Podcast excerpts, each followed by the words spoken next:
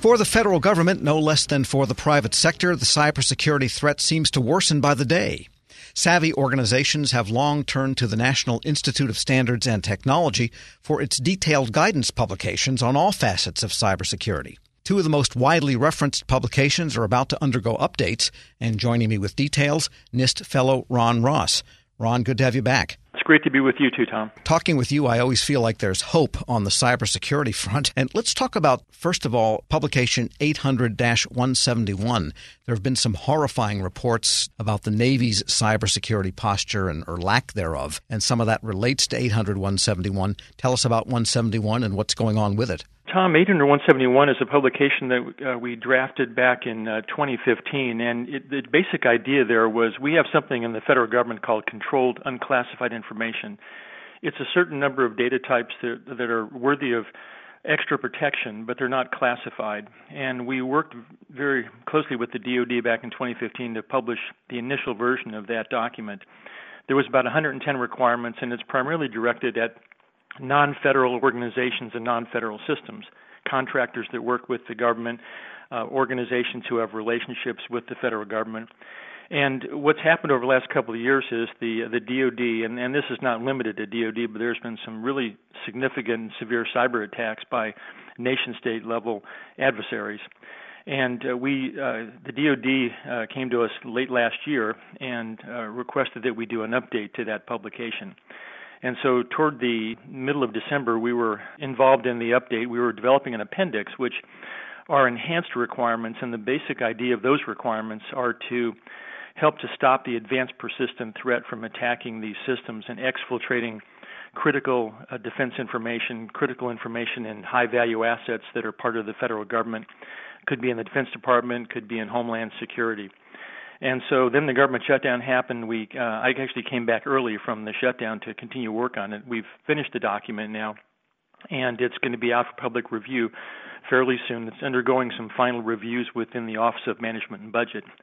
But uh, those requirements go well beyond. This is this is the top one to three percent of our very uh, highest critical programs uh, within the government and we absolutely have to stop uh, the, these uh, these attacks and the hemorrhaging that's going on. You mentioned the article uh, about the, recent article uh, about the uh, Chinese attack on the submarine Navy submarine program. It's just one of many that we're concerned about, and so this is our next step to up up the ante a little bit and, and try to uh, make these systems more resilient and limit the damage that the adversaries can do to us once they've gotten in. And this is not just simply for federally owned systems, but in this case, the, the trading partners and also the research institutions that have a lot of data that is really government data in effect. Correct. It's anybody that uh, takes possession of, uh, there are 82 different categories of controlled unclassified information. It could be things like contractor sensitive information, personally identifiable information. There, there's 82 different categories, and they're on the NARA, the National Archives and Records Administration. It actually has a website with a registry of those different data types. So whenever that, that federal information goes over I call it over the fence uh, to the other side, to the private sector or to a state or local government or one of our partners around the world. Uh, that information then is, is out of federal control at that point, and the requirements are intended to ensure that the protection measures that are applied when that information is outside of federal control are equal to what we would do within the federal government. Sure, and this is, again, as you mentioned, about sensitive unclassified information or controlled unclassified information. What about classified? Well, classified information is controlled under a totally different set of laws and, and regulations, and so this is not directed at that. That that is a totally different uh, aspect. Although um, the 800-53, our, our security and privacy control catalog, uh, since 2009, we've now unified all of our federal security standards and guidelines under one umbrella. So all of the NIST security uh, standards and guidelines are, are, now used by the DoD and the intelligence community to include their national security system. So, you know, uh, you've had some experience looking at 853. It's a large catalog, and when you talk about classified systems, they have over 900 controls to pick from. So you're going to pick different controls, stronger controls potentially for classified systems. In essence, every system is different in the mission that it supports, and our catalog allows customers to choose those controls that are necessary and sufficient to be able to do the job and protect the information at whatever level of sensitivity it might be. Ron Ross is a fellow at the National Institute of Standards and Technology. And speaking of 853, I think you mentioned recently in a blog post that that is the most downloaded NIST publication ever. And now 853 itself is getting an upgrade or an update. Yes, we're we call this. This is part of our FISMA Vision 2020. It's a it's a long-term effort to upgrade all of our FISMA related publications. And you would expect that to happen over years. These pubs have been in, in existence now over 15 years. And so over time, the technology changes, the the threat space changes, the the ways, the types of missions people are doing, the the massive convergence of cyber and physical systems in the IoT space, the Internet of Things. All of those things have happened during the last 15 years, and so we're upgrading our pubs to, to make sure that we have the necessary and sufficient types of controls uh, to be used within our risk management framework and our cybersecurity framework to be able to protect those assets that customers depend on to carry out their missions and business operations. So 837 was actually our first completion of that uh, of one of our critical FISMA updates. That's our risk management framework, and that one uh, uses 853 controls, but that framework now, uh, I believe it's the only framework in the world that allows uh, you to manage privacy risk, security risk, supply chain risk, all within the same framework. We're kind of unifying many of these disparate risk management functions under one umbrella, so senior leaders don't have to do all of these stovepipe activities.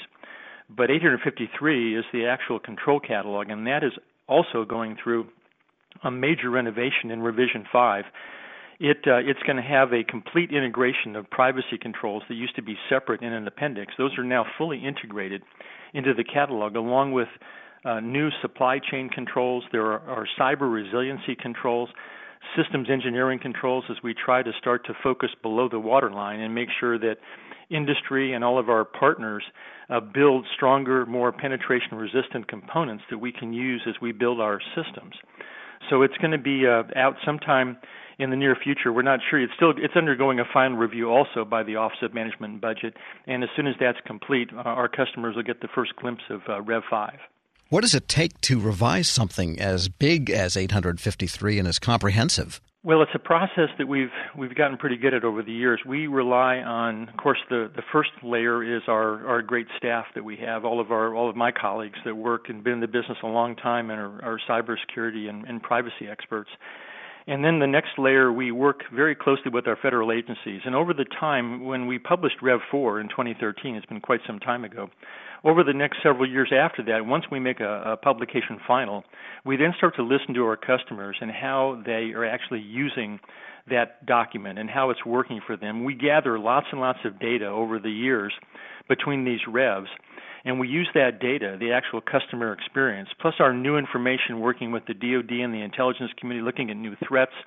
And we basically go through the catalog one control at a time and ask the question Is this control still useful? Is it effective? And do we need to make any changes? Do we need to add controls that are to address new threats? And all of that happens and ends up in what we call an initial public draft. And that publication then is given to the public, usually in a 30 to 45 day review period and we gather all their comments, not just from um, the public sector, but the private sector comments extensively on our work, and we get lots and lots of comments from worldwide customers as well. In fact, we had a webinar on the new risk management framework about a week or two ago, and we had over 5,000 people sign up for the webinar, and wow. there were over 25 different countries, 25 different countries participating in that webcast that we did. So these these guidelines are used voluntarily, uh, way way beyond the federal government. So that process we do for every one of our publications, and they go through multiple reviews, and then we end up stabilizing on a set of guidance, and we lock it down and we publish. Okay, so the status of this one then is being reviewed by OMB, been thoroughly reviewed by NIST, Correct. and then put out for public comment. Then it goes back into NIST for final revisions and sometime when do you think it might be finalized, this new 853? Well, this is the final public draft of 853, so as soon as OMB completes its review, it'll go out for a 30 day public comment period. And then once we get that feedback uh, back, we will make any final corrections, and then you can probably expect a final version out within two to three months after that. A lot of this depends on the, the level, the number of comments we get, um, the difficulty in resolving those comments. We go through every single comment and we try to resolve it to the best of our ability. And so, and we're also doing some big things with this publication. We we are we are making this just a security and, and privacy control catalog where it's like a great parts bin. It can be used by enterprise people who are building security and privacy plans within their federal enterprises. It can also be used by systems engineers who are building components and systems for our federal customers to ensure those safeguards are implemented within those components and the systems before they ever get to the customer, which is really the ideal way you'd like to solve this problem. Ron Ross is a fellow at the National Institute of Standards and Technology, really the dean of cybersecurity there. Thanks so much for joining me. Thank you, Tom. Find links to more information and to this interview at federalnewsnetwork.com slash Federal Drive. Listen to the Federal Drive on demand at Apple Podcasts or Podcast One. Cough and cold season is here. Introducing Ricola Max Throat Care, Ricola's most powerful drop yet. It's the best of Swiss nature wrapped around a powerful liquid menthol center for maximum relief from your worst cough and sore throat. Maximum nature for maximum relief. Try the new Ricola Max now, available in the cold and cough aisle. Ricola. It's in our nature.